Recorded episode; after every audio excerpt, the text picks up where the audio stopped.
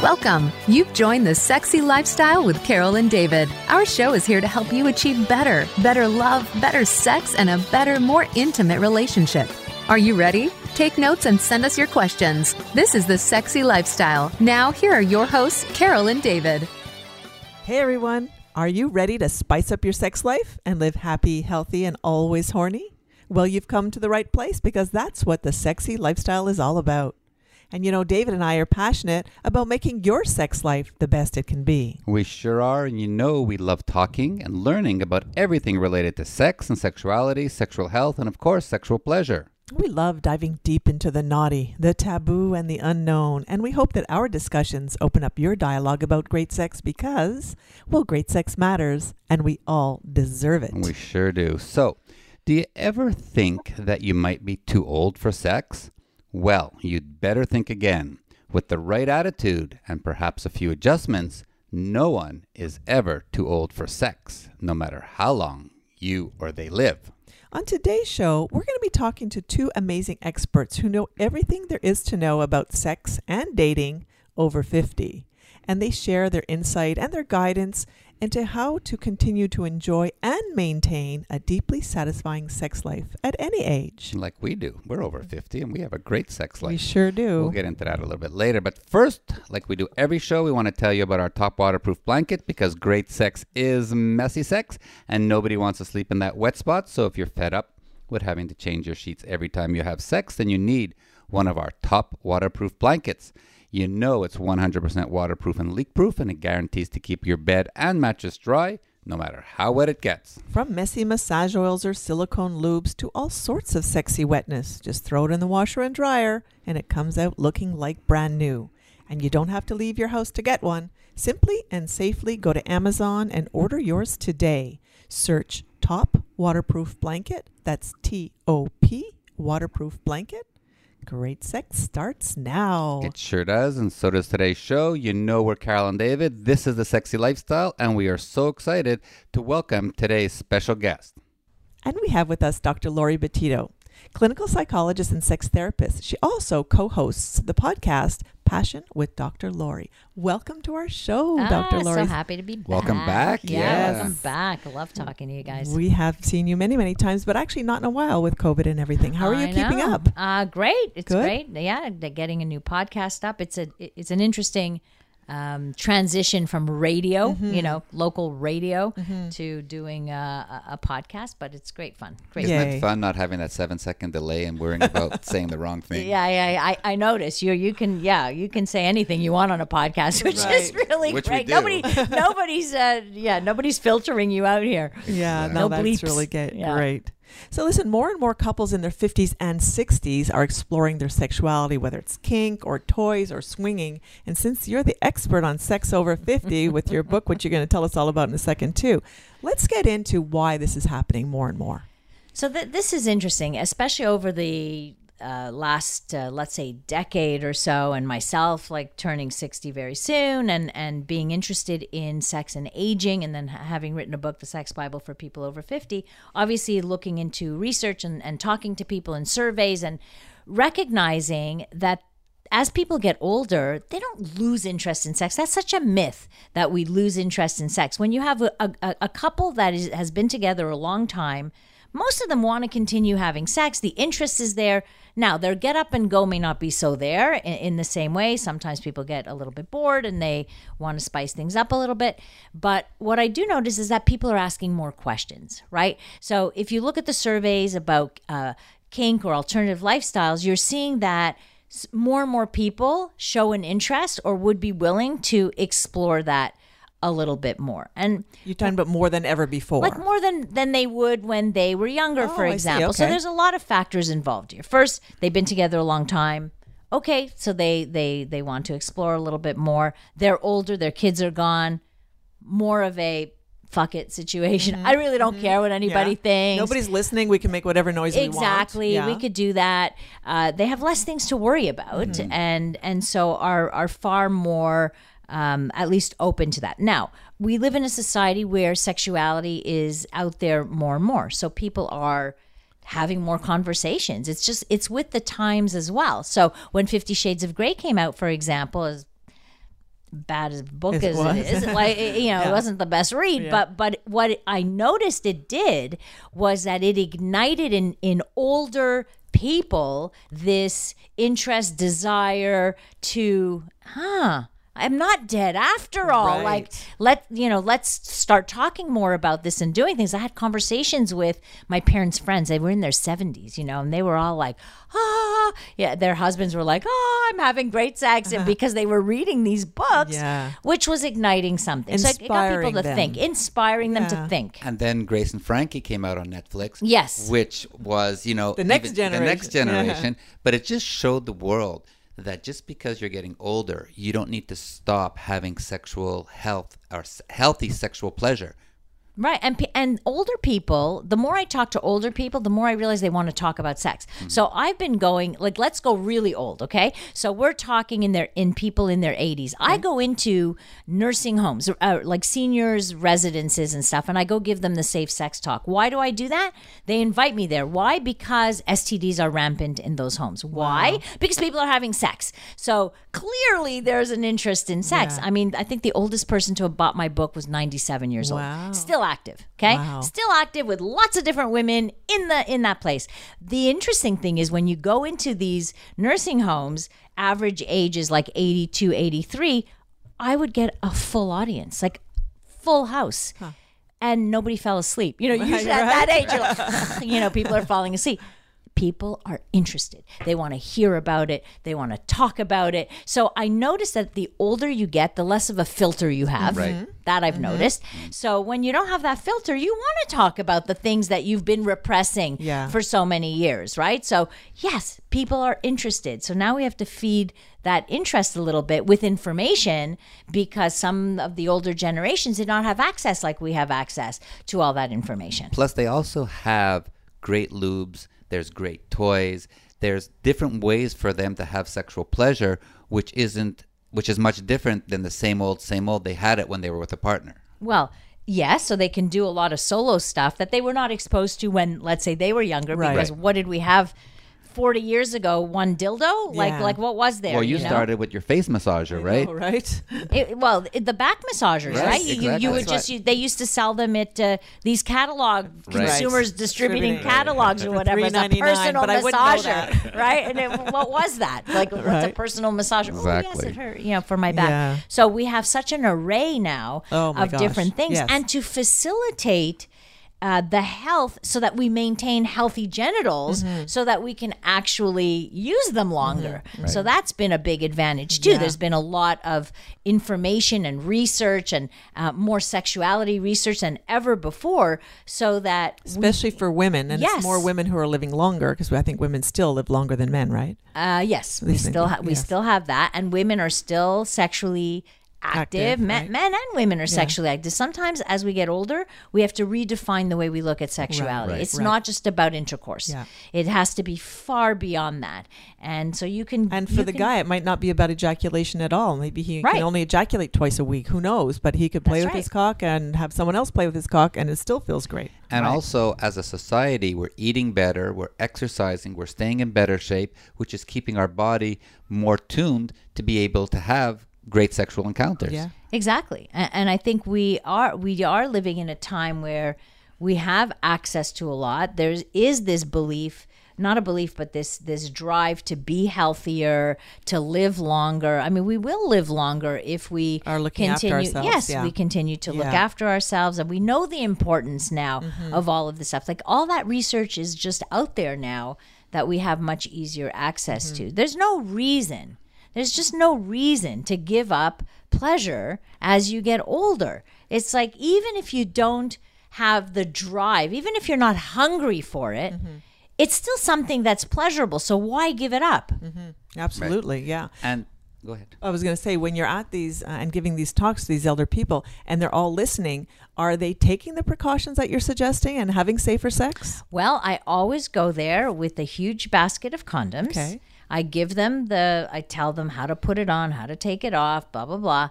And at the end of the night, all my condoms are gone. there you go. All right. and and several books sold. So I'm assuming yes, the it, they people are some people are, have mobility issues, so it's much more Harder, difficult yeah. for them.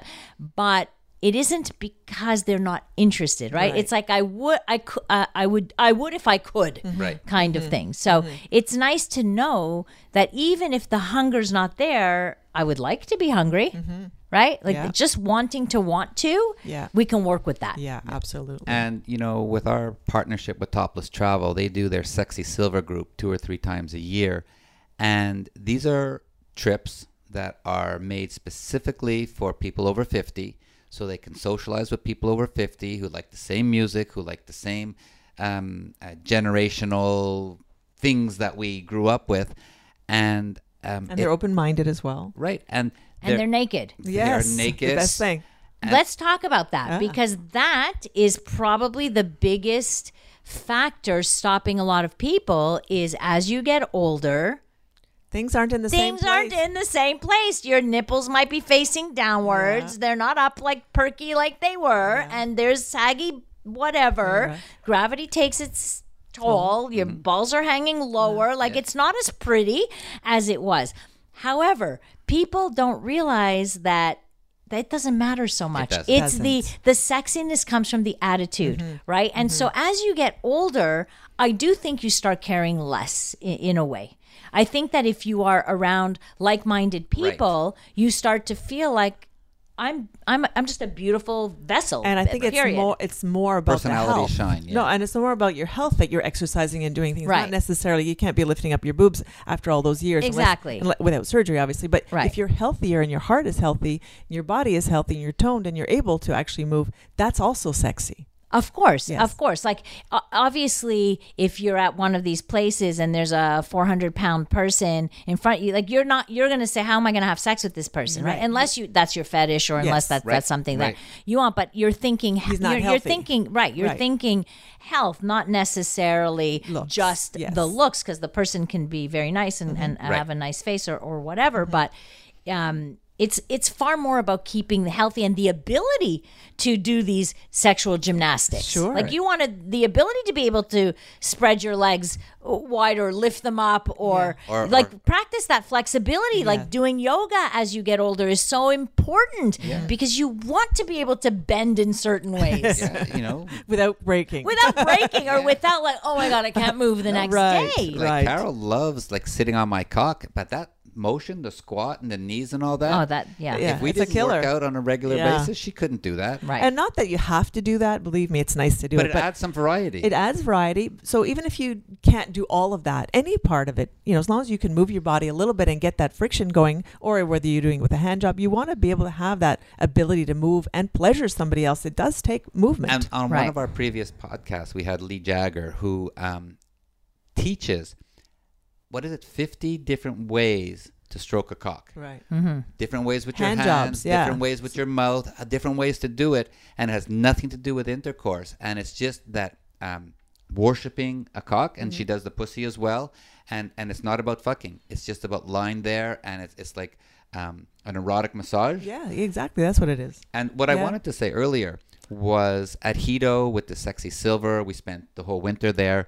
There are more and more older couples coming Mm-hmm. just to be naked, not to play with anybody else, to watch, to learn, to s- go to somebody And educator's get workshops, turned on just by the on. sexy atmosphere. Ha- having Yeah. sex in public, having sex on the beach. Our friends from Florida, for the first time, they had sex on the catamaran on the Mm-hmm. trampoline. Right. Um, they watched um, uh, Mark and Chelsea with the drill dough. Okay, she got involved too. they weren't swinking. But it's and it's They weren't so it's not about having to attract others. So it Right. doesn't matter what you look like. So whether you're in shape, not in shape, who cares? Right. If you're there with your partner who loves you Right. and attracted to you, that's the most important thing. So in those situations, it's about the freedom to explore Right. these things without like without that judgment. And who cares if you know, you're, it's not about doing it with others. No, Again, it's not at all. And they just kept adding more and more spice every day. And they said they had evenings where they didn't even go to sleep. They just talked about what they saw during the day. And they went home and they said, This has been the best re- revitalization of our couple that we've ever had. Yeah. And I think that's what I'm hearing from couples who I think there's a more of an openness to go to these um, these resorts for couples who are not swingers, for Yeah. couples who Yes. have never before contemplated some kind of alternative lifestyle because you like you said, David, it's tamer. Like right, it, it has is. become in a More a- curious than it- it's actually doing it. curiosity. It's not like oh my god, we're going there. We have to take part in an orgy. No, like you can ease into something, do it, not do it. Like you have that freedom, and as the message gets out. And as people are talking about that and say, hey, we can go there and just enjoy a sexy Mm-hmm. environment Right. Right? And and who, as we get older we might struggle more with the feeling of being sexy mm-hmm. right? Mm-hmm. But sexy is not an age. Like i have a mother who's uh, 87 years old. She's sexy as hell. And my mm-hmm. father looks at her with lust all the time. And you know these are older people. And and it's There's no wonderful to see. Yes. there is no expiry date. And that was my message. There is Yeah. no expiry date to pleasure and sexuality and attraction and passion and lust and all of that like you're going to be attracted to each other when you're you guys are 80 like I- you have so. you know well why wouldn't you be right know, like you're? Yeah. if you've been together this long and you love each other and you have that deep depth of connection and even if pleasure involves simply stroking each other Right. what in whatever way it's still sexual Yeah. that's what people don't understand i think they equate sex With with, intercourse. intercourse and my teachings have been about expanding what sex is and i always say whatever you're not going to whatever you would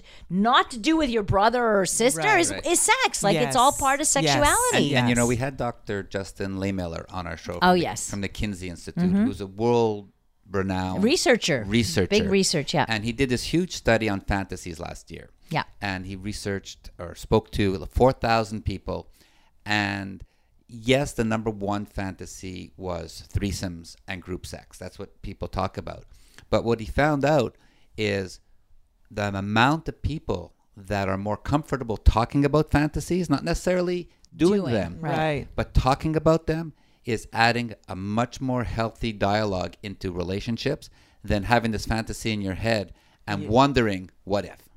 Exactly. And, and I think there's the openness, right? So now there is, and I think as we get older, like, like I said, like we lose a little bit of that filter. We also feel more secure in our relationships. Mm-hmm.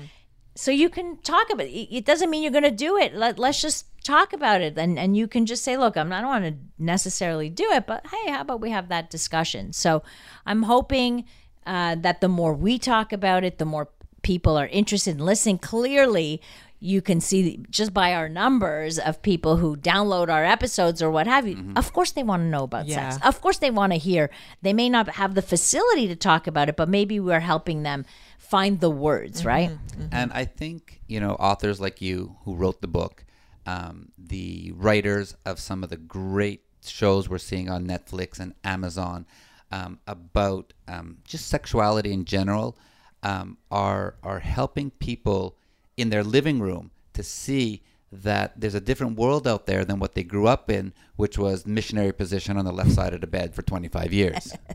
If For they, some people, that works, and that's okay, right? yeah. you know, once a month, right? if that. if it works for them, I'm not going going to diss that, right? No. Because for some people, boredom it's not boredom for them. It, mm. It's it, they like it. They. But they don't like, know what they don't They know. like predictability. Yeah. No, I, I get it. You don't know what you don't know or what you're missing unless Right. you have it. But Right. You know, unless somebody opens your eyes to say, "Hey, there might be another possibility here." Usually, it's driven by one of the partners who says, "I Mm-hmm. want to try something else," or "Hey, I'm a little bored." And you have to listen to your partner when when You your partner says, "I'm a little bored," even if you're not. Yeah, yeah, absolutely. And with like David was saying, with more and more media out there that is giving you lots of new ideas, there are things to talk about. Oh my Like, god! yeah. so many things to Yeah. talk about. Now, we are in our second marriage. Um, our sex life since we turned 50 has been spectacular. Um, just recently, Carol's gone through menopause and her libido has gone down. How do, how do you deal with something like that? Yeah, I, can, I feel you, Yeah, Carol. I I feel you. So part of that is yes, her libido may have gone down, right? So your hunger, it's like you're not hungry anymore. That doesn't mean you're not going to eat. Right. So what generally happens if we take that analogy, let's say David gets still hungry. So he says, "Hey, I'm hungry. Carol, let's go to the restaurant." You're not going to suggest the restaurant because you're not hungry. You're not thinking about it. So your answer should be, "Yeah, I'll join you to to get a bite." And David goes to you go to the restaurant together. He orders a, a nice steak or whatever, and you're like, "Oh, that looks pretty good. Let me have a bite." You take a bite of his steak, and you're like, oh, you know what? I think I'm going to order my own steak. Mm. And there you go. You've mm-hmm. suddenly triggered your hunger Yeah. and you're enjoying a meal together. Yeah. So it's about understanding that you need to trigger it, that you need to awaken it. You're not dead. Your interest is there because you want to want to. Just because you're not hungry doesn't mean you're, n- you're not going to eat. Right. So I think people need to understand that that that does change with age and sometimes with the age of the relationship, not just the the menopause or the the age of the person, but couples who have been together for a long time.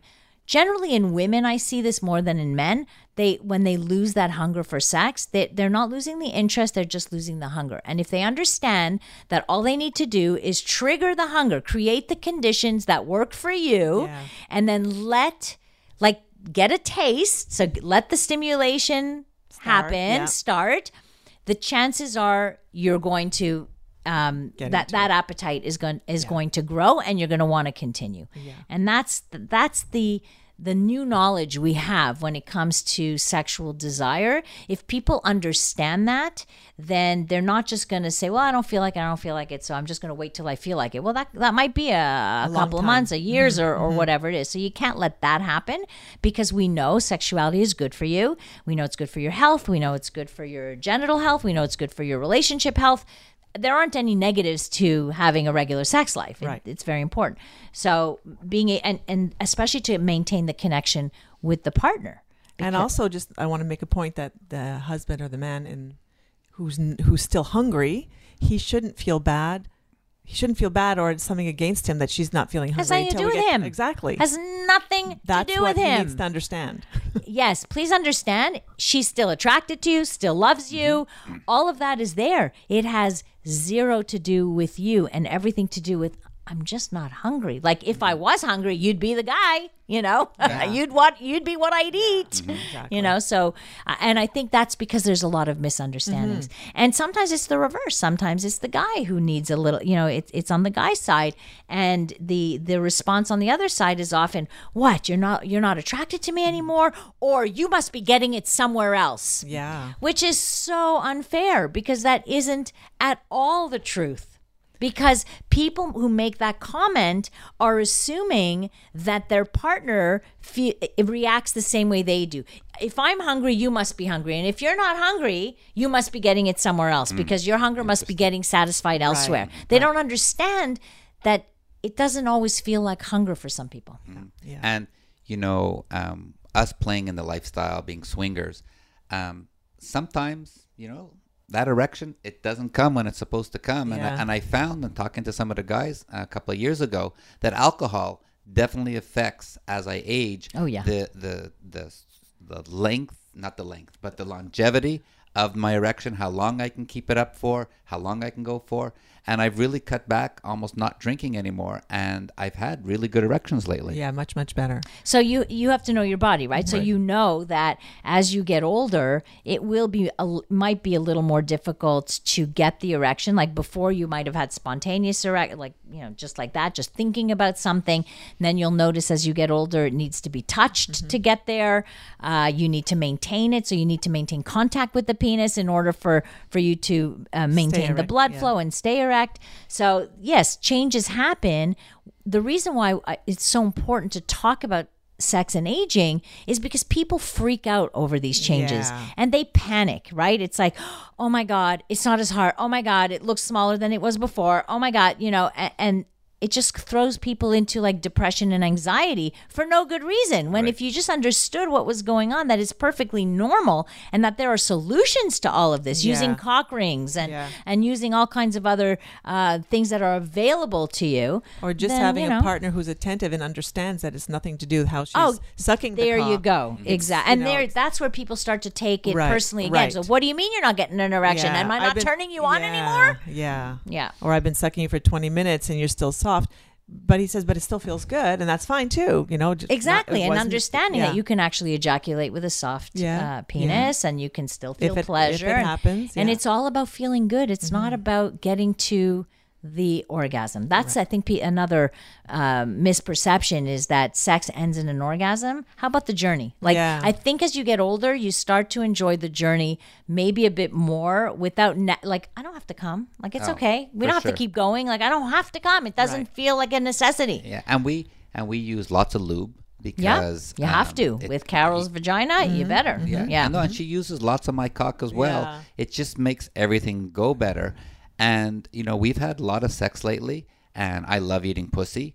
And I went down on her, and she just, for certain times of the month of the week, she just can't get there when I'm doing it, and we just take out a sex toy, and it makes her finish. And if she doesn't want to finish, it's okay. be I, it. I don't take it personally. Yeah, it's 'cause, not. uh, yeah. Sometimes the emotion is just not right, and I've kind of gone over the top, and it hasn't happened. So I said, you know, no, especially Sometimes other things are going on, like you might be stressed, or you didn't have a good night's sleep, or your meal was too big. There's so many factors that Mm-hmm. affect how our bodies respond that it's not a, a it's not a given every single No, and time. sometimes and sometimes you say, you know, I just had a, an amazing squirt, and, And that I'm was good. okay. I feel Yeah. good. I had my release. Yeah, how much more do you want to give her? My God. really, David? No, but but we talk about it as uh, our our sex life has changed since we've been together, and we That's talk, normal, isn't it? It is. 15 years? Yeah, of it course it's going to change. And it's going to be like that for all of Yeah. us. And and either one of us, we don't take it personally because our bodies have changed and we're not getting what we used to get or how we used to get it. Well, fortunately, we have lots of experts like yourself Yeah. explaining why these are going on, and that's why we like to talk about them and bring it Absolutely. up with you guys. and, again. and if people can understand that this journey changes directions a, a- a lot, lot, you know, like as you get older, what once worked may not work for you. So Mm-hmm. maybe you liked uh, getting fingered before, now suddenly that doesn't feel so good, and you like something else. Yeah. Like that, that might be it. Or a certain a kind of clitoral stimulation doesn't work anymore, or whatever it is. Like you have to know that it's not always the same formula. Yeah. That sometimes you have to change a couple of the ingredients. Uh, to spice it up. And last year, uh, Carol had foot surgery and she wasn't able to move for how, five weeks, Yeah. six weeks. Wow. Yeah. But it didn't stop us from having sex. We did uh, mutual masturbation. She watched me stroke my cock. She took a, a toy and played with herself.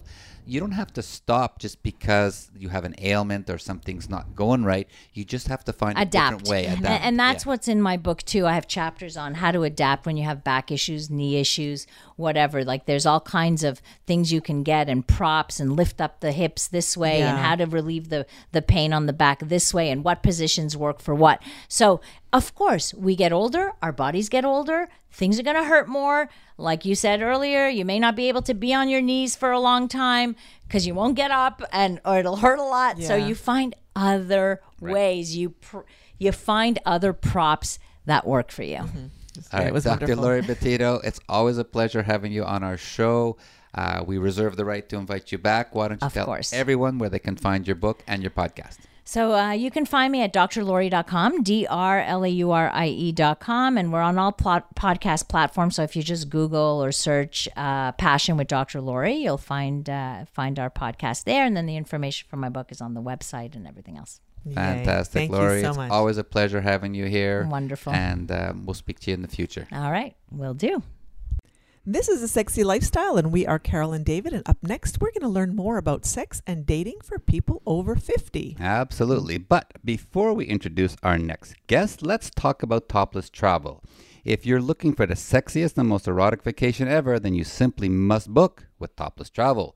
From Hedo 2 in Jamaica and Desire in Cancun to all the Bliss Cruise experiences, Topless Travel needs to be your number one choice. Yeah, their trips and events are all about the people and their sexy fun experiences. So let's just shout out to all the sexy host couples, including Chelsea and Mark, who are there to ensure that you have one hell of a sexy vacation. Absolutely. And you know, you'll find us on lots of topless travel trips, but listen up. The one we're really looking forward to is their sexy silver full takeover at Desire Pearl from October 16th to 23rd, 2022.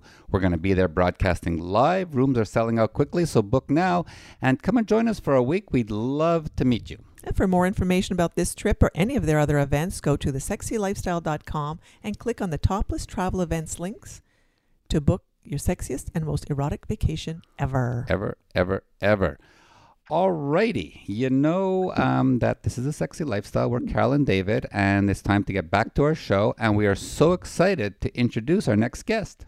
Sex positive feminist, social science researcher, Carolyn Lee Arnold is the author of the book 50 First Dates After 50. She's joining us today to share some of her tips and tricks about staying sexy and sex positive as we age. All right, Carolyn, welcome to the Sexy Lifestyle. I know you're a busy lady, but um, we definitely had a chance to nail you down.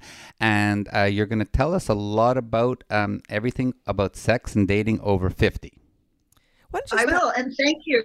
Oh, and I just want to say thank you for having me. I, I so appreciate that a show like yours exists where we can talk about sex and sex over 50 or whenever, or, yeah, or, awesome. or 50 or 70. Yeah, so we, thanks for having the forum. For, yeah. We, we love doing our show. We're into our almost the end of our fourth year, and we have over a million listeners. And our show is only as great as um, guests like you. So um, hopefully everybody listens to the end and learns a little bit like we do every show. So, why don't you start by telling Okay. us a little bit about how you got into the world of sex and sexuality? Well, um, I'm a child of the 70s. My high school class was 1969, prophetically enough. And um, and and I hit college in the early 70s, and I went to a women's college. It was still pretty protected then, but they didn't have any sex education. So the women in my dorm started a, an ad hoc sex education course for the women at the college. Very cool. and and we my roommate and I inherited that. So that was my first. We were just teaching each other about it. Then I moved back to Berkeley. I'm I'm really a West Coast person. I moved back to Berkeley. That was East Coast. I went back to the West Coast. I landed in Berkeley, and I landed in the Free Clinic and the Women's Health Collective at the height of the feminist and lesbian um, beginning movement, healthcare movement, and and politics. And what were we doing in the Health Collective? We were doing self-help classes. Now, in those days, self-help meant exa- examining each other's vaginas and Oh, doing using a speculum and making sure we were healthy. And so we were learning all about vaginal infections and how to look out for them and our cervixes and whether we could tell they were. And a, a little bit, we were young then. It was were, were we menstruating? Were we um, ovulating? Things like that. So we were examining each other. Um, and then it was the 70s. It was pre-AIDS and post-pill. Most of us were on the pill. It, and so we were. I was living in a communal house, as many of us were in, in our low-income days, and we we had a lot of sex with each other, the women and the men. I was dating men then when I hit Berkeley, but then I started being attracted to the women. I was very happy that I was attracted to the women because they were so handsome and they were a lot more interesting than the men, because we were at the cutting edge of feminism. The lesbians were, and so I was. Um, I, even though I could, I could see that my body was bisexual, I was attracted to both. I'd always been attracted to men, but this was an opening up, and it was so exciting. So I made the choice to become a les to declare myself a lesbian, to, to choose just, just the women because the men, frankly, were a little boring at that moment, and not and a little sexist too. They weren't with what we were doing, which was pushing feminism forward. And, and so, but although the last men I w- were with were trying to help me have an orgasm, I hadn't had an orgasm yet in my early, whatever would that be, 18, 19. And because of feminist writings about orgasms, I knew I should be having one, you know, and I knew it should be great and they helped and helped and tried to do it. And finally, a man did um, uh, uh, um, initiate an orgasm for me, which was a, quite a gift. And then I knew what it felt like, and then I could do it. It took a while. It was a project. I That was my love that first project. story. You, you know what's very cool about the story and the beginnings that Carolyn's talking about? If and correct me if I'm wrong, but wasn't that even before that study came out about the size of the clitoris and what it does and all the pleasure that it brings? We didn't even know about the clit um, Well, back then when you were the- starting. Except that it was a little Yeah. button. A little button, right? Yeah. Yeah, there was one article. It was called "The Myth of the Vaginal Orgasm," and, and feminists were writing about the clitoris. They were. So we had those writings, but they were maybe they weren't. They were deep inside the feminist tracks, Right. which you had to want to read. Right, right, right.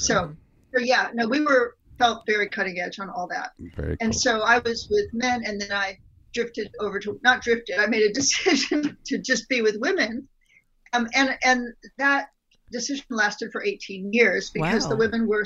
That was the most interesting part of my life.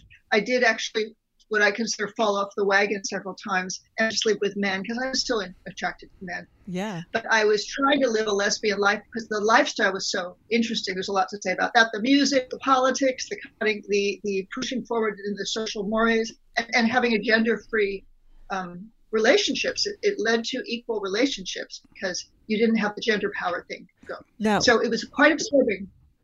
So w- at that time, were female lesbians uh, relationships as ostracized as uh, the men-men homosexual relationships were? Well, women were a lot more under the cover. Men, gay, gay men, and we lived in San Francisco, um, were a lot more obvious, especially in San Francisco. And they were harassed and beaten, and it was actually very scary. And women were, there was a lot more acceptance of women being affectionate with each other. Not as, you know, but if people knew we were lesbians, they probably would have been very upset. I remember walking down Telegraph Avenue with my one of my first women lovers holding hands and remember and just we had a discussion that we should be cautious hmm. because if, if some right wing person drove by we would get something so it was it was a scary time but we were creating a bubble Yeah. of protection and and, and joyousness and and the, the gay rights parades were just starting they probably had already started by then and they were they they they were this um, protective celebration and to become brave and bigger and um, so we were all going along at the same time. Cool. Very cool. And earlier you were telling us that the um, in your 40s you kind of went decided to go to back and making relationships with men, and and then you Yeah. then you actually engineered a dating project which helped you find Mr. Right. Tell us a little bit about Yes. that. Okay, well, the reason I needed it is I, I did have a lot of relationships with women. By relationships, I meant I was sleeping with them, and they were but they were short, like one or two years or less.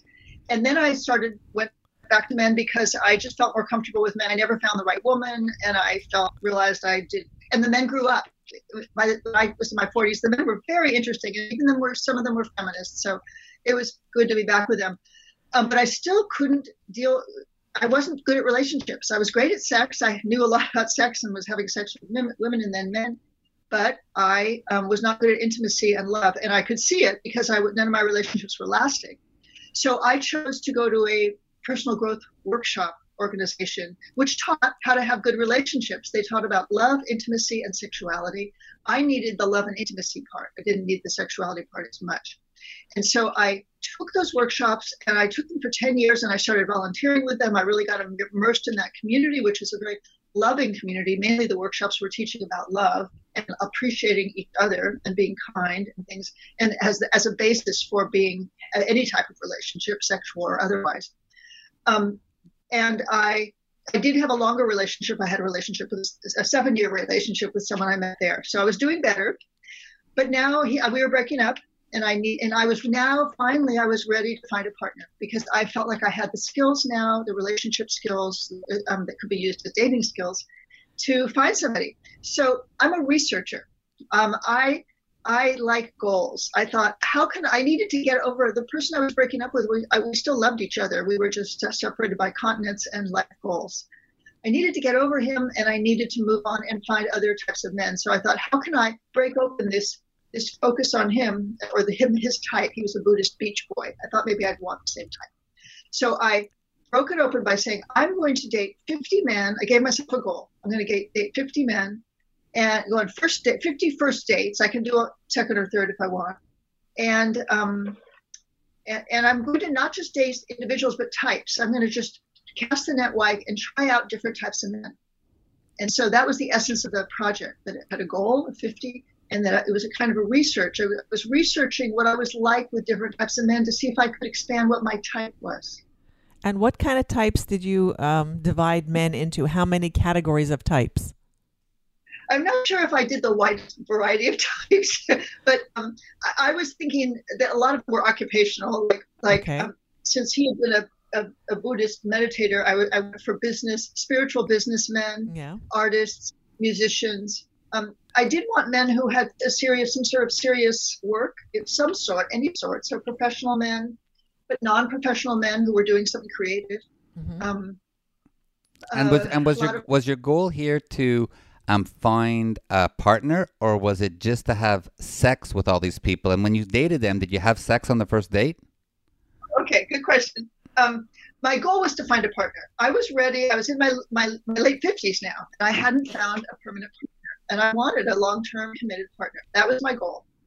Um, but but I, the way I was going about it was to not, the, the danger, when you're older and dating, it's easier to um, kind of, um, there's a lot of weight on each date. and you think is this the one? Is this the one? And i was trying to open that up and say have it be a lighter project and have go, have fun. And in answer to your question because i was but used to being sexual and i had so many relationships that were all sexual um, i thought how can i build in sex into this project and not put a, again not put too much weight on on these new people? Not like because that's you know sometimes you sleep with them and you want to suddenly move in with them not well not me but some people do Right. so um, I, I I decided early on that I would um, first of all some of my early dates, and because I was dating types, that I, the, the men that I dated did not have to be partner materials. They could be not quite right for me, like too young, or they could be already in primary relationships but open to being with me. I didn't have to see them as partners. So some of those early men, one was too young, one was in a relationship, um, one was married actually, but in an open relationship. They became my lovers. They were perfect as lovers. I wanted lover. I wanted someone to hold, not every night, but I wanted enough touch and sex along the way, so I wouldn't depend on my dates. Now, as it happened, so I, though, there, there were three men who went through with me through the whole project as my lovers, and it was very helpful.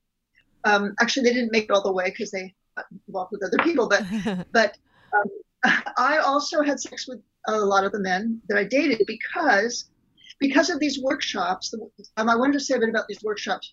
They, the workshops were, uh, as I said, about love, intimacy, and sexuality, which it fostered a lot of very sex positive people there, both loving and sex positive, and a, and a community of people who were good at communication about sex and about everything and about heart centered things. Did you have sex with them on your first date? Okay, right. Not all the ones. Oh, the ones I knew from the workshops. Um, who because oh, I know what happened because the workshops led to people having part socializing together, and so when we had parties, some with sex, some without, and we were used to, you know, we we were comfortable if we were single or open in open relationships being sexual with each other. So the ones that I knew that I was having a date with and I was attracted to, yes, I had sex with them, and I did count it up, and I had sex with about half of my dates. My Oh. uh, first on first the first date. Yeah. Because Okay. Well, half- that's great. And just half my dates were people from the workshops. and just remind us So what I'm- age you were when you started this project. Fifty-eight. Wow, there you go. That's the same age we are today. Um, and so, Uh-huh. did did people find that it was great that you were still very sexual at your age, or did they say, "Wow, you're rare that you're so sexual at this age"? I didn't feel unusual because so many of us were the same age. We were all kind of aging together. There were a lot of people in their 40s and 50s in that group and 60s. Okay. And we talked a lot about menopause. I, I actually had a big drop in my libido when menopause hit. It just was so sad to me because I, I didn't didn't make sense because I'd been so sexual. I had no issues about sex. My body just went blah around lust. And I just continued to be sexual anyway. I acted as if, and it I continued to be sexual. That's part of one of my strategies for older people, I think Yeah. just to keep being sexual um, and not lose it. So, so um, I think people, um, I don't, I don't remember anyone saying, "Oh wow, you're so great for your age," because everyone was similar age. Right. Okay, that's So- cool. I mean, it's, it's great to have sex at any age. Obviously, anybody who's sexual at any age is all wonderful. And so, when you were dating these guys, did they know you were doing uh, an experiment, or uh, Some of the, some of them, the ones that some of the um, the people in that I knew already. I have certain friendship groups. Um, some of the I have a group that I meet with once a month, a co-ed group, just for support, and we, we hang out and have dinner together. They knew um, in the workshops I was telling people my dating stories as I went along. Sometimes if they could be told, if they were private, and so people knew I was doing this project. So some of them, so a lot of the men who dated me, who was already in my circle, knew that I, they were part of a project. If I just um, if I just met them one time, like on an app or somewhere in the world, and I just saw them once, I didn't feel like I needed to tell them. It was just right. like the one date Yeah, update. yeah. But if I saw them more than once or twice, I needed to tell them that I had other lovers Mm-hmm. and I was that I was dating and that I had this project, I had this goal, and that I had other lovers. And some people, some of the men had a problem with that. Mhm. They were they expected what I call monogamous dating. Right, right. right. yeah? I mean, So- mega dating is one of the things that um, is The kids current. do now, yeah. current today. But not everybody accepts that mega dating where you have multiple guys on the on the go at the same time. Or girls. oh yeah, or girls. You know what I mean? Yeah. Oh, So- I never heard that term, but sure. Yeah, Sure. yeah. So, Carolyn, um, what's the main difference uh, about dating when you're young compared to over 50? Well, there's a few in terms of the dating perspective. When you're young, you feel like you have your whole life ahead of you. You have time to kind of linger with whoever, and you can. You also, I also had this very laissez-faire view of whoever comes along, I'm meant to be with. If I'm attracted to them, I should be with them at least for a while, try them out. And I just felt like I had all this time. When you're, when I'm older now, as I started this project, I realized I don't want to be 80 and not have a partner. And I, I don't actually want to be 70 and not have a partner. I want a partner now, which meant, and, and so the difference is what I was talking about, about each date having so much weight. Um, I know what, I don't know what men do really, but I know that women can get very um, discouraged if, I, and, and actually I did this, put all my eggs in this one guy that I really liked, and then he says, no, this isn't going to work, and I'm devastated. And I'm I'm a mess, and I can't go on, and I have a lot of recovery time and things like that. Um, the other the other option is kind of what I was probably doing most of my life, which is if someone is okay settling for them because you're afraid no one else will come along. You, Right. you have this feeling of scarcity when you're older, and you don't have it when you're younger. Mhm. Okay, so and then the other thing is sometimes when, by, when we're older we have all these lists what we want, and sometimes people can't make it through the list even for the first date. Right. So, so that's that's the difference. That's I think those are the dangers of dating when you're older, and so that's what I was trying to counteract by having this goal and a research project that kind of overcame those things, so that I could um, keep going. Because dating is a numbers game, and you need to keep going if you're looking Yeah. for. Yeah. So now, now we we and know you need to not get discouraged. we know Yeah. from um, the start of this experiment and the research, you ended up writing a book, and we're going to do a show with you in a couple of weeks all about the book. But what we'd like to know now is, you know, without giving away the book and the ending, like I said, we're going to talk about it later. Tell us a little bit how you discovered M- Mr. Right from this dating experiment because he is your partner now. Yeah, he is. He's been my partner for 10 years. It was a very successful dating project. Um, well, first, I want to say, uh, well, I want to say he's perfect for me, but I would not have noticed that if I'd met him early on in the project. I really needed to go through all 50 dates to really experience. I guess I needed a lot of running, you know, trying out different people to see what I really needed. And in the end, I came down to someone who was who one could have predicted that I would want someone who was in my community, who was spiritual, who was sexual, who was sensual, who was smart, who was had a, a career. I could have predicted all that, but to really focus it to find to really recognize who that would be, um, I needed to go through all all of the states, and um, um, here's what here's what happens when when you date, and it's a little bit of the illustration of what I was saying before, which is I there were three men along my project that I thought were actually pretty good for me. They they each um, responded to something I wanted. One was spirit was spiritual, and um, and a businessman, and he was really good at emotional and sexual connections. So I felt connected with him. Unfortunately, he didn't really want to be in a relationship, but I ignored that Okay. and I, I got ahead for a while. Another guy was really good at emotional connection. We had most of our, our relationship on the phone. He gave me so much support for my job, my life, everything. He was a coach, and but he didn't want to touch. He didn't want to touch, but I loved our emotional connection, and I was really developing intimacy with him. The third guy, he was not that sexual. He was not that good about talking about, in- about emotional stuff, but he was such a good companion. And so he, I lingered with him for a while because he would come to my house for the weekend and he would go to parties with me. I just felt so comforted by him. In the end, the person, the partner that I found, those were all, you can't tell at the time, but they were partial partners. They Mhm. felt right at the time because they were, they were something. But um, my partner now has all of those things, Yeah. all of those things Yeah. that they had. And Nice. that's, and, and, and it's so hard to see from behind when you can't see it yet. Right. And so all I can see is needing to persist. So how long did it and- take you to go through 50 dates? Two and a half years. Oh my goodness. Wow, a very thorough. And did you write notes after each date? Like you kept track No. and you did your research stuff? I wanted to say something about this fits under the category of self care. Yeah. I was taking care. So I knew it was a long term project. Part of the the, the method for me was to take good care of myself. One of them was journaling. I journaled every about after every date, and I told all you know what had happened and all my feelings. And I did a lot of I, and just separate from the journaling, I was already doing affirmations and and kind of meditation to give, give myself some pep talks and loving notes to myself. I did a lot of love for myself. Having the lovers was part of the self care, so I was getting enough touch and and sex. Um, just being with friends, doing things I like to do anyway, you know, whether or not I had a partner. I was doing a lot of self care. So that was um, all that helped. Yeah, yeah. So- no so- kidding. so I here- think it's amazing that you did all of that. That's awesome. So here's the big question. Um, while you were going through this two and a half years of dating men, did you ever like go back to dating women and, and have that um, girl girl bisexual experience? Um, that's a good question. The, the, my body was kind of funny about that. It kind of switched to just be with women for 18 years, except for those lapses with men, and then it switched back when I when I just got discouraged and couldn't find a woman. I just suddenly just became attracted to men. So I mostly am now attracted to men. I did have a discussion with one of my women friends. We were affectionate with each other, and she said, "Do you think it should be one of your dates?" and we, we discussed it Love we had a pretty hard time.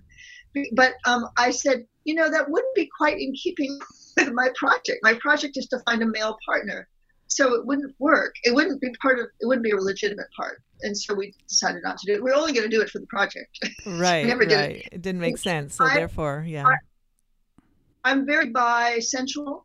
Um, one of the things that I appreciate about having been a lesbian was I feel a, a lot of safe, not safety, uh, comfort in touching women and being affectionate with women, kissing women, stroking women. If I'm in a sexual situation with women, I'm very affectionate um, stuff. I don't feel a, a drive to be sexual with them specifically. now, do you do any um, threesomes or multiple sex play at all with your current partner? Yes, yes, we do. Um, just trying to think. Um, most of it is male female though. I mean, there's men, the women, the women who are there, I'm good friends with, Right. and we mainly we only kiss and yeah. Okay. and- Okay. we're Gotcha. I love watching women Yeah. kiss. well, originally back then, when you were telling us about your 18 uh, years as a lesbian, thinking, well, you kissed a girl and you liked it. Yeah. you stuck Oh, with I it for a while. And then Katy Perry wrote a Yeah, I song. know. I Right. feel very sexual then.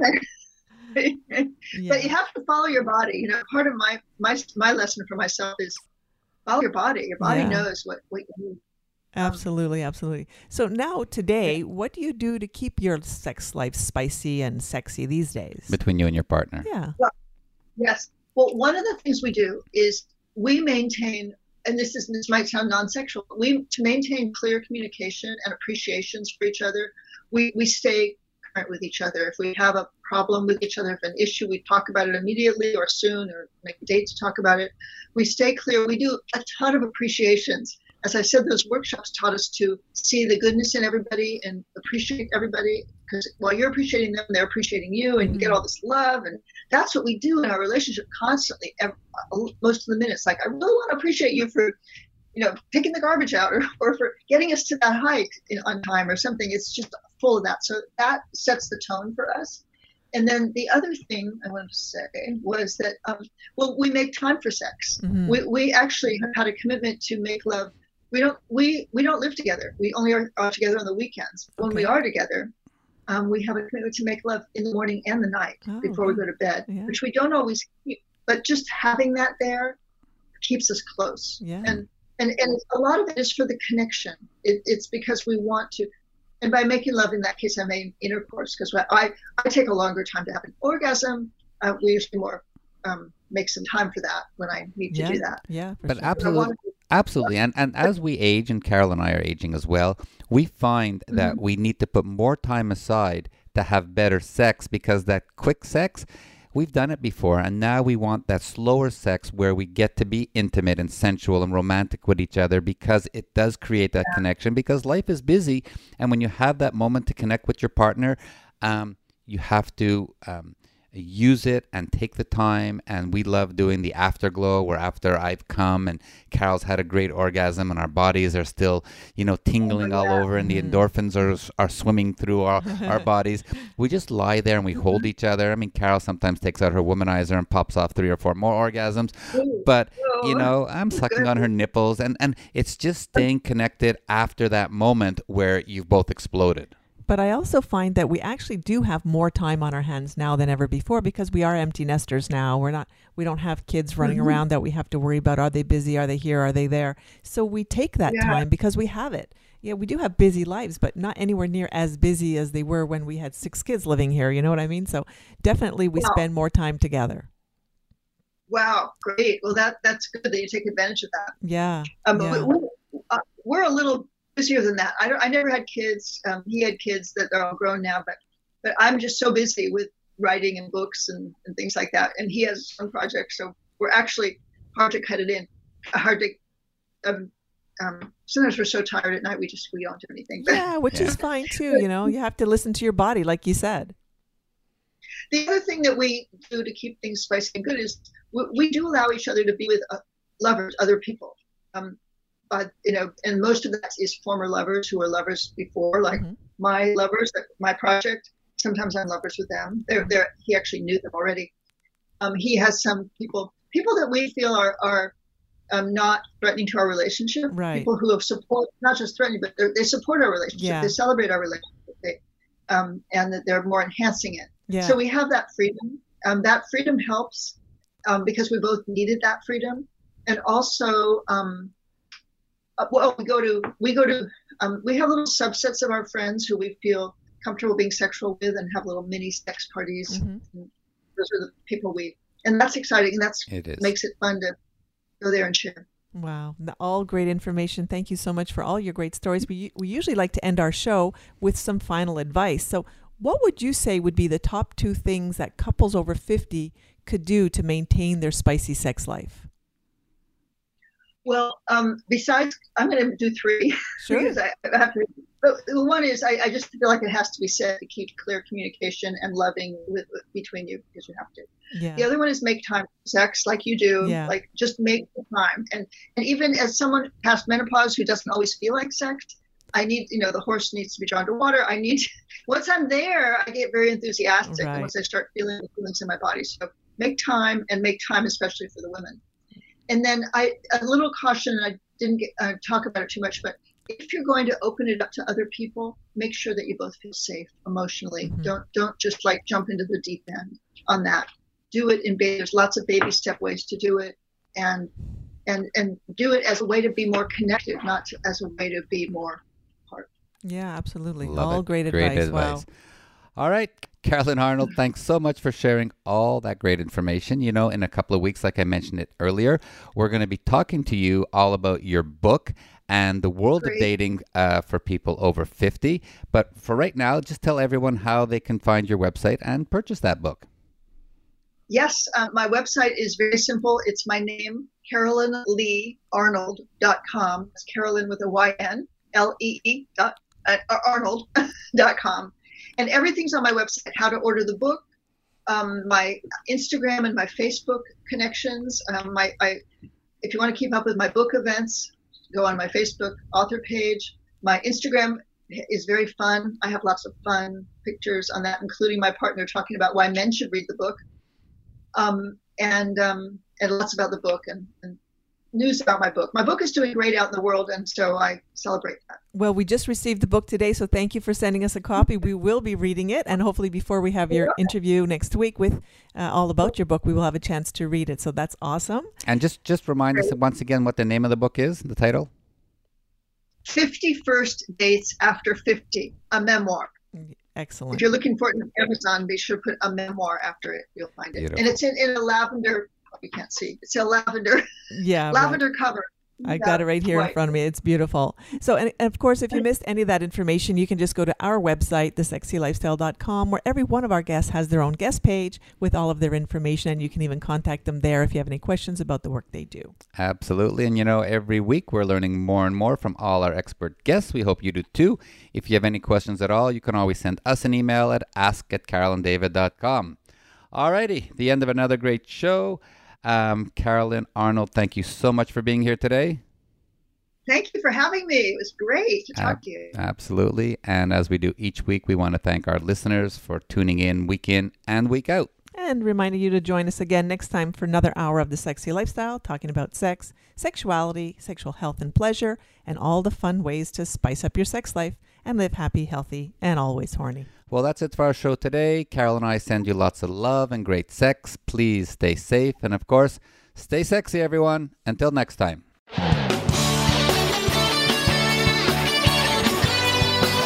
Thank you for joining Carol and David for this week's edition of The Sexy Lifestyle. We've got another one lined up next Friday at 3 p.m. Pacific Time, 6 p.m. Eastern Time on the Voice America Variety Channel. The weekend is just around the corner, so try something new, spice it up, and you just might have the best sex ever.